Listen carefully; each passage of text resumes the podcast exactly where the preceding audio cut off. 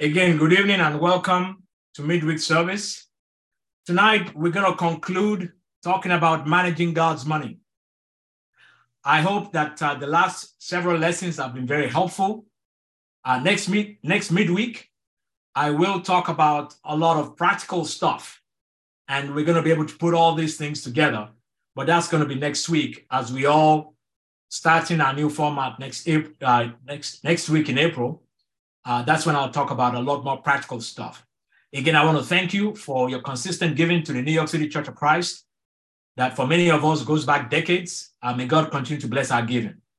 Um, and so tonight is going to be the treasure principle lesson number four. All right, lesson number four. Again, like we've been talking about the last several weeks, the Bible talks a lot about money and how to manage it. And you and I need to always remember that it is God's money. And uh, the Bible calls us to watch out for greed and for the love of money, even as Christians.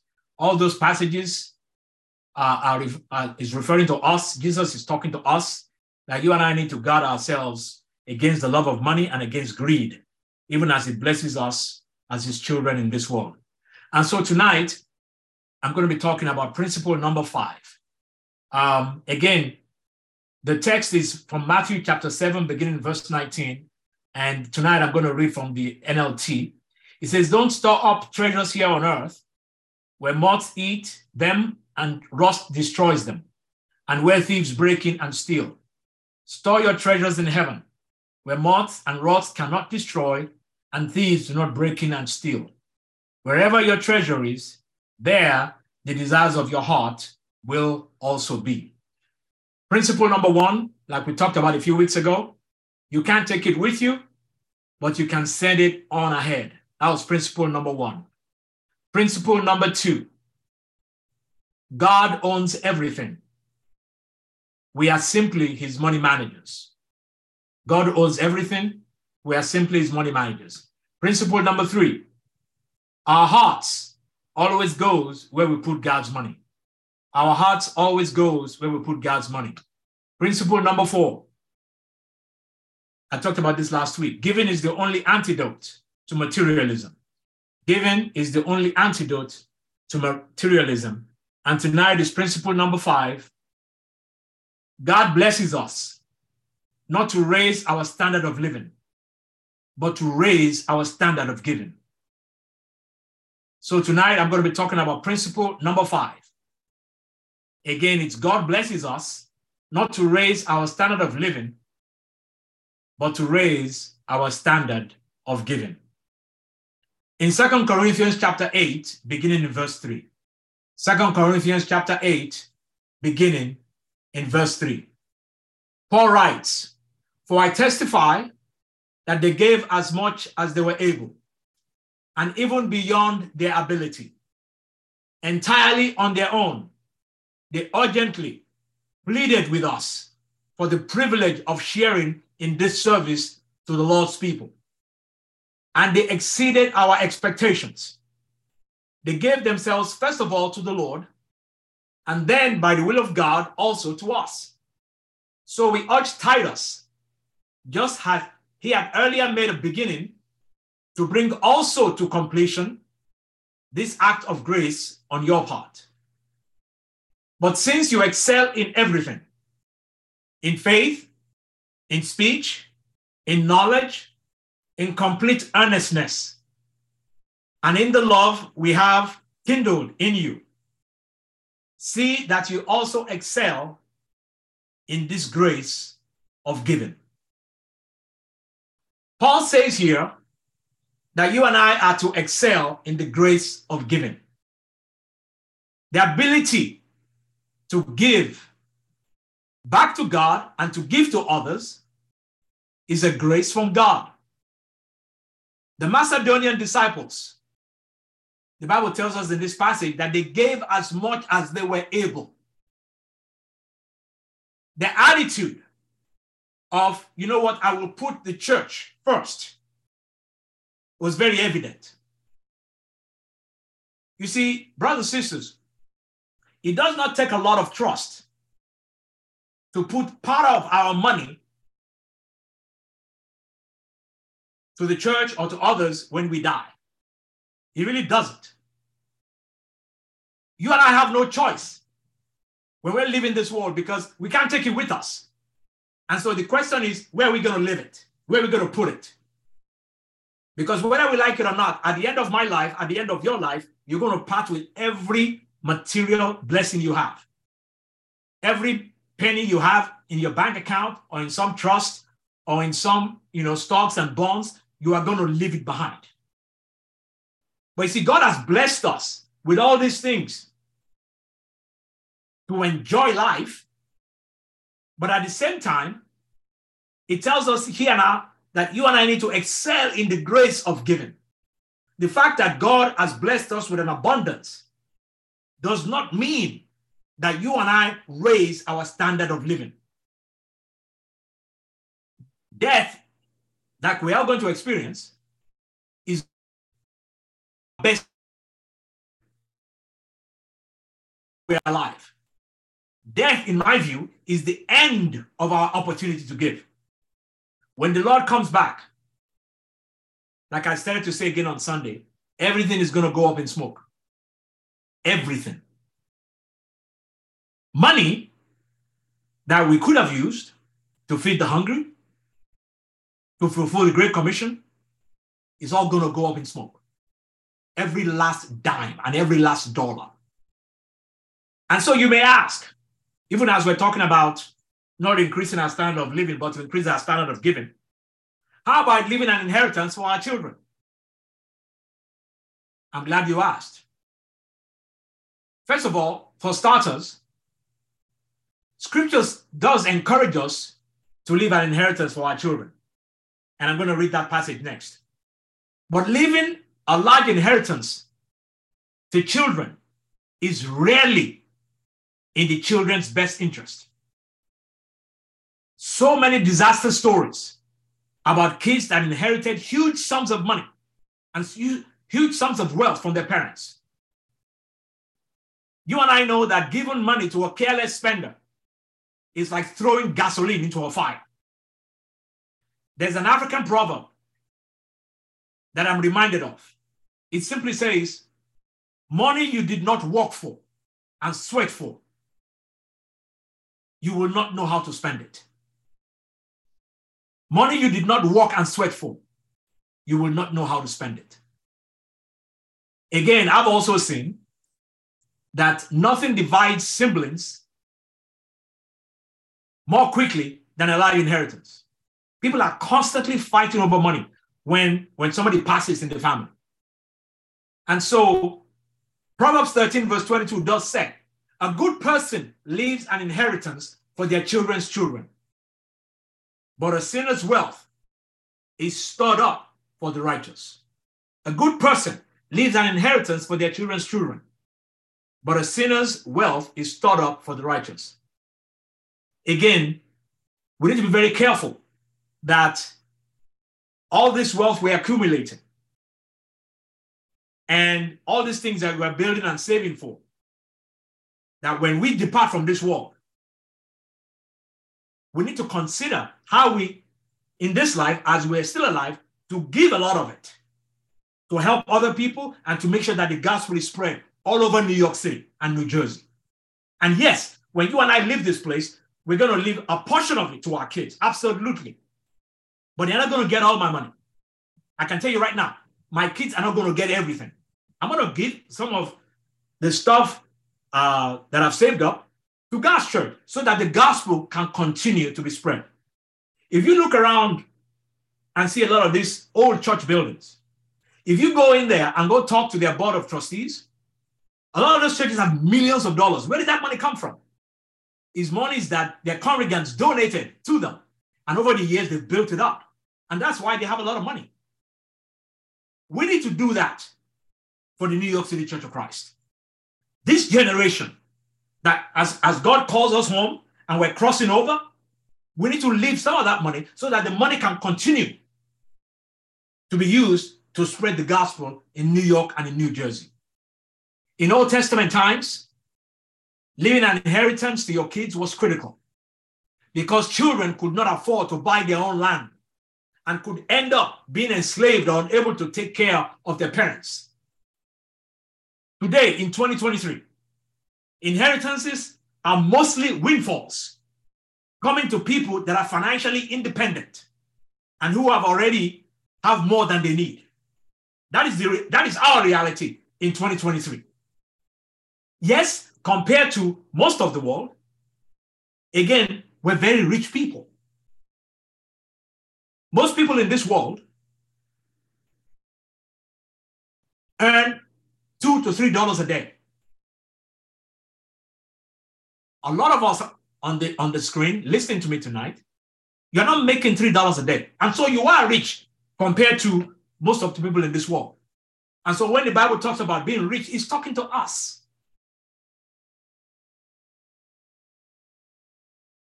As of December 2022, Mackenzie Scott has given away $14 billion to 1,600 charitable organizations. She's the ex wife of Jeff Bezos. Jeff Bezos owns and is the founder of Amazon. Most of the money she got from that divorce, she's given it to 1,600 charitable organizations. I have had several conversations with different brothers to write a grant, to, to, to write a grant and to ask her for help. And she will help you out. She helps out for education, hospitals. I mean, she's a very generous person. But you see, this, this scripture, it says, a sinner's wealth is stored up for the righteous. She could easily use that money to go, you know, buy private jets, and to, to buy mansions all over this world, but she hasn't done that. She's taking that money and using it to help poor people. I don't know if hope has applied. If they haven't, I'm going to encourage them to apply. But you see, there's nothing wrong in, in, in, in, give, in leaving an inheritance for our kids. But we got to make sure that we don't leave everything to them. Because again, money they have not worked for. We need to teach them. I'm going to talk about that some more practical next week in terms of even first of all, how we manage our finances, and then to teach that to our kids. How to manage money. And we can start young. It's okay. Andrew Carnegie once said, the almighty dollar bequeathed to a child is an almighty curse. No man has the right to handicap his son with such a burden as great wealth. He was one of the wealthiest guys back when he lived several decades ago here in this country. One of my favorite singers is Sting. He's a British musician. Right now, his net worth is $550 million. Sting is quoted as saying, he's not leaving any cash to his six kids. The singer said in an interview, he plans to spend the majority of his fortune. He told his kids, there won't be much money left because we are spending it. He said, they have their work ethic that makes them want to succeed on their own merit. Because he doesn't want to leave everything to them. Bill Gates, many years ago, before his divorce, he said, I definitely think leaving kids massive amounts of money is not a favor to them. Now you may be think you may be sitting there going, Well, you know, I'm not that wealthy. Yes, you and I are not that wealthy. But the principle is the same. That yes, we need to leave an inheritance for our kids. Just don't mess them up by giving them everything. If anything, we need as parents to start teaching them how to manage the money that you are going to be leaving to them when you and I cross over and go over to paradise. Again, I think as parents, we should be more concerned about leaving our kids a Christian legacy than just an inheritance. Again, I'm not suggesting or saying it is wrong to leave an inheritance to our kids. That's not what I am saying. But I would rather pass on my Christian heritage to my kids, to my grandkids, than some huge amount of money. I'm saying don't leave them everything. Give to the Lord's work and give to the poor. Yes, give them something, but don't give them everything. Remember, God entrusted the money to you, to me, to begin with. It's not my money, it is God's money. Okay? Think about it this way you have a, an investment account that um, some guy, Edward Jones or Goldman Sachs, manages for you, or Fidelity. If your money manager died, okay, how would you feel if he left the money in your account to his kids? How do you think God feels when we do that? The money give a portion of it to our kids, but we need to use that money for God's purposes, to help other people, to help the poor. Okay? The fact that God has given us more money doesn't mean we now raise our standard of living. In Luke chapter 6, in verse 38, a passage we're very familiar with. It says, Give, and it will be given to you. This is Jesus speaking a good measure, pressed down, shaken together, and running over, will be poured into your lap. For with the measure you use, it will be measured to you. Notice, he didn't say, go shopping. He says, give. He commands me to give. And he says, it will be given to you. It's a guarantee. God says a good measure, pressed down, shaken together, and running over will be poured into your lap. For with the measure you use, it will be measured to you. Brothers and sisters, this is a very great principle when it comes to money and how we and how we manage God's money. And you and I cannot violate this principle and think, oh, yeah, I can get away with this. Oh, no. It says, well, with the measure you use, it will be measured to you. I know that prosperity preachers have totally messed up this passage, but it's still in the Bible, nonetheless. You will hear all these prosperity preachers telling you, hey, give to God and God will give you more.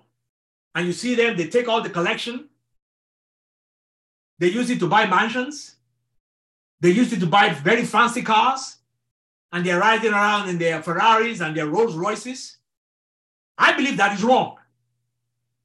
They're totally misquoting and misusing this passage. But the passage is in there nonetheless that you and I should give, and it will be given to us. And I believe that's why God even says in Malachi 3 Test me in this to see if I will not open up the floodgates of heaven, that you will not have enough room to receive it. God says, Test me. With the measure you use, it will be measured to you. Some of us, the measure we use is a, is a teaspoon. And so I'm asking us tonight, when it comes to your giving, whether it's to the church, whether it's to benevolence, whether it's to helping others, what measure are you using? Is it a teaspoon? Remember, it's the heart behind the giving that God is interested in. Some of us that have more faith, you know, we're, we're using a waste basket. That's our measure. All right? And it says, with the measure you use, it will be measured back to you. You and I cannot violate this principle. You know, the Bible says God will not be mocked. Some of us, it is, we have more faith, and our measure is like this tub that I have on the screen. Again, remember, with the measure you use, it will be measured back to you. The more we give, the more comes back to us. That is the way the principle works. And I've seen it over and over and over again in brothers and sisters that are very generous. Some of, some of you guys listen to me tonight. You're very generous. And that's why God keeps pouring it back into your lap. And I thank you for your generosity. And I'm saying to those of us that are stingy and are tight fisted to imitate these brothers and sisters because this principle works. You and I know that God is the greatest giver in the universe.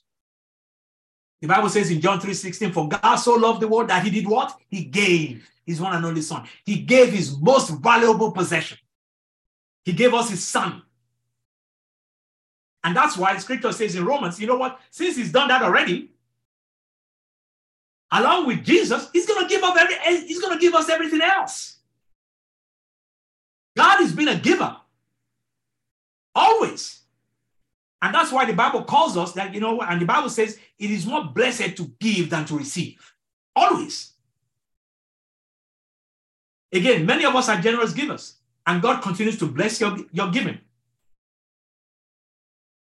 This principle is in the Bible. And yes, prosperity preachers have, you know, they've totally messed it up. But it's still in the Bible nonetheless. It is the measure you use that God will multiply it back to you.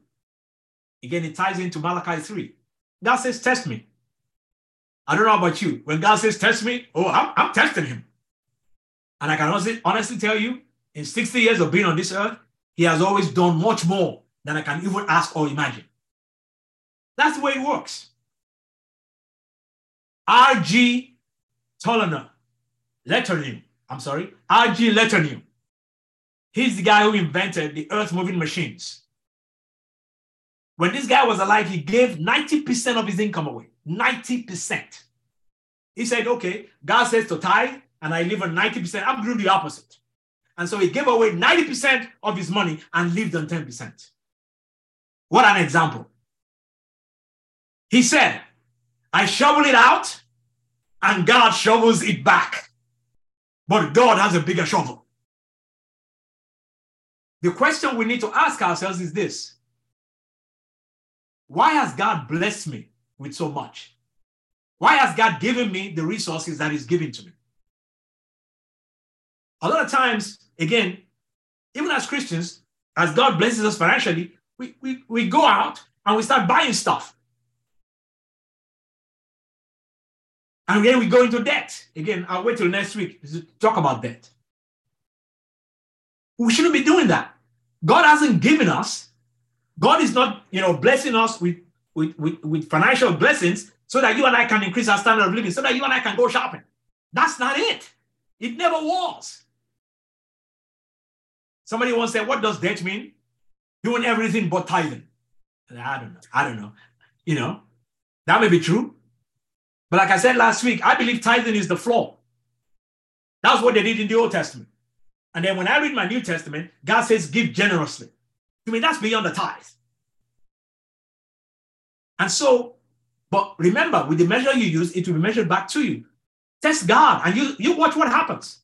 In Second Corinthians chapter 9, in verse 10, it says, Now he who supplies seed to the sower and bread for food, watch this, will also supply and increase your store of seed and will enlarge the harvest of your righteousness. Verse 11, you will be made rich in every way so that you can be generous on every occasion. And through us, your generosity will result in thanksgiving to God. Brothers and sisters, this is a great promise. It says, God will supply. That's a guarantee. It doesn't say God may supply, it says He will supply. God will supply. God will increase. God will enlarge. God will enrich. He says, You will be made rich in every way so that you can be generous. It doesn't say so that you can go shopping or so that you can buy a bigger house or a better car. Again, there's nothing wrong in wanting more space. Okay, don't get me wrong. But the reason why God is blessing us financially is so that we can be generous on every occasion, it says. That's what the that's what my Bible teaches. So that we can be generous. God comes out and tells us why he gives us more money than we need. It's so that we can be generous. Not so that you can find more ways to spend God's money. Not on expensive clothes, not on the latest electronic gadgets, not on eating out in the finest restaurants. And again, there's nothing wrong in doing those things in and of themselves. The question is, how generous are we with the resources and time and everything that God has given to us? How generous are we? God gives to us so that we can be generous givers. That's why He's blessed us with everything He's given to us in America. More money is a blessing. If to be to be honest with you, it's actually a test because God is watching. What are you going to do with this? You and I, we are called God's servants in Scripture. Boy, God, so to speak. We don't own the store. We simply walk here. We simply are walking on this earth with the resources God has blessed us with. It's not ours. We're just money managers. You know, you, you and I, we've seen these guys, you know, whether it's FedEx or Amazon. You see, just because God puts his money in our hands doesn't mean he intends for it to stay there. These guys that deliver packages, that's their job.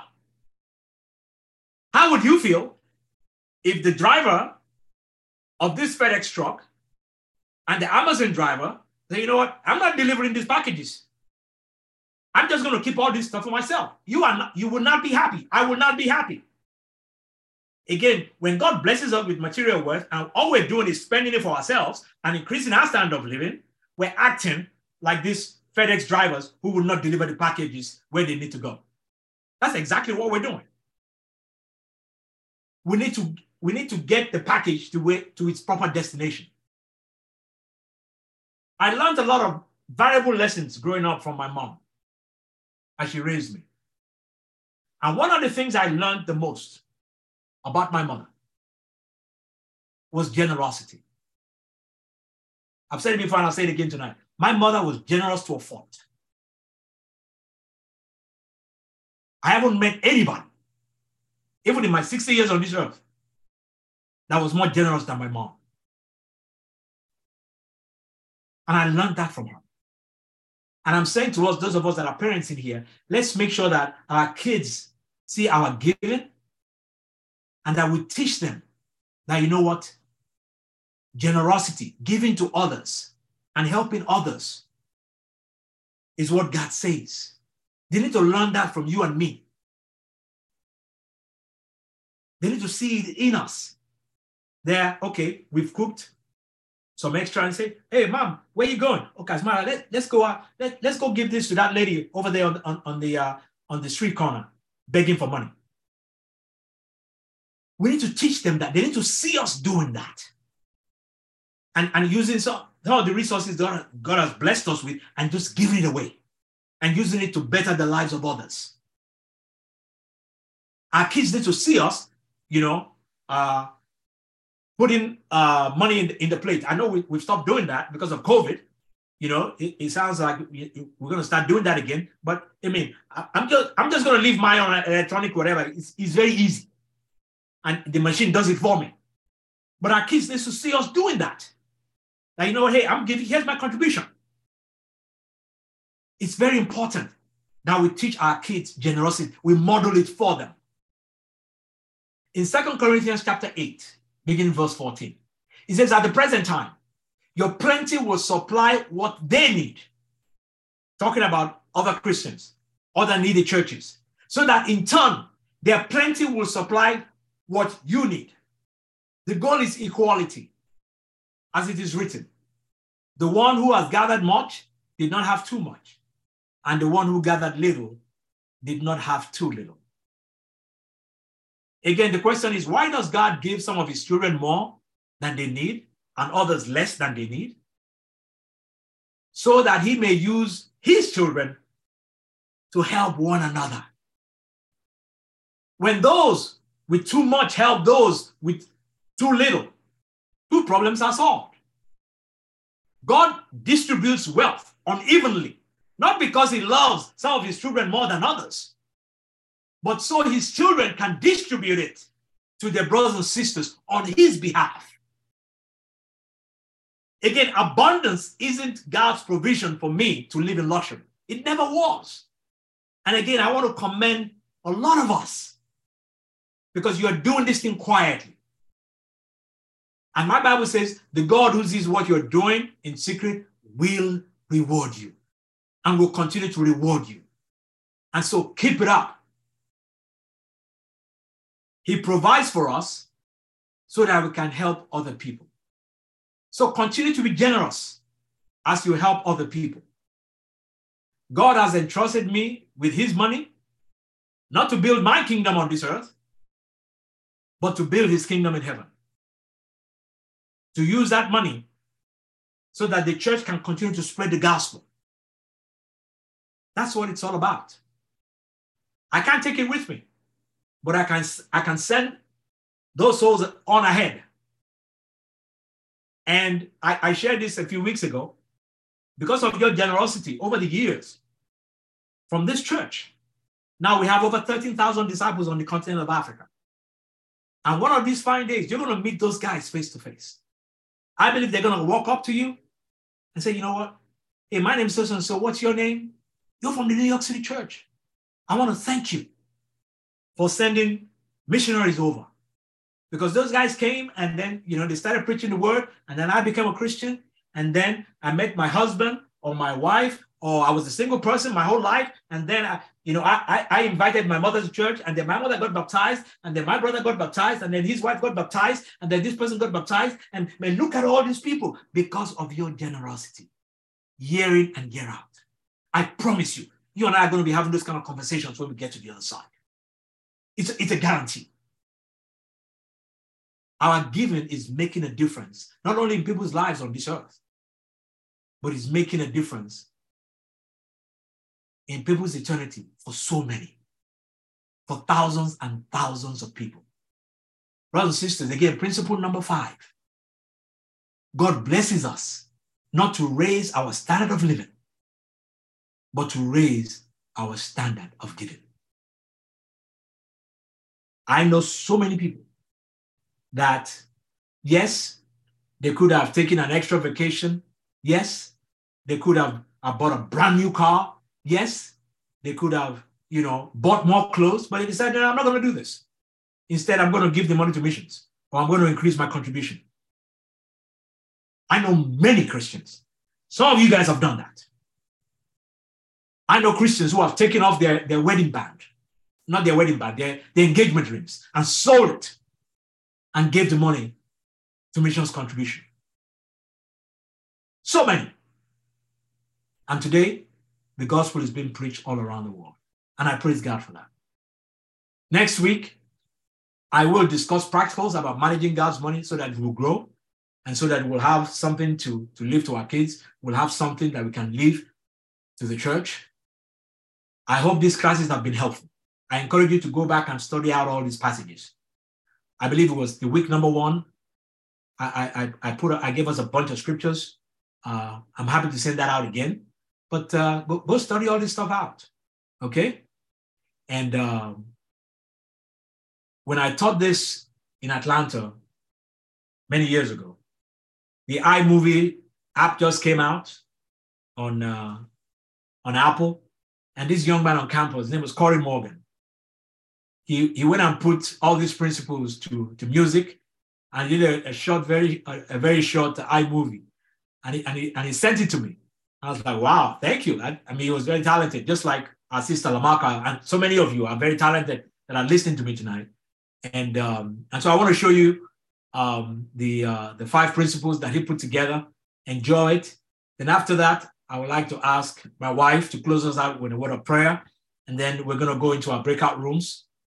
And so here is uh here is the uh the little movie clip that uh Corey Morgan, your brother from Atlanta, Georgia, put together uh, when I first taught this class many years ago in Atlanta, Georgia.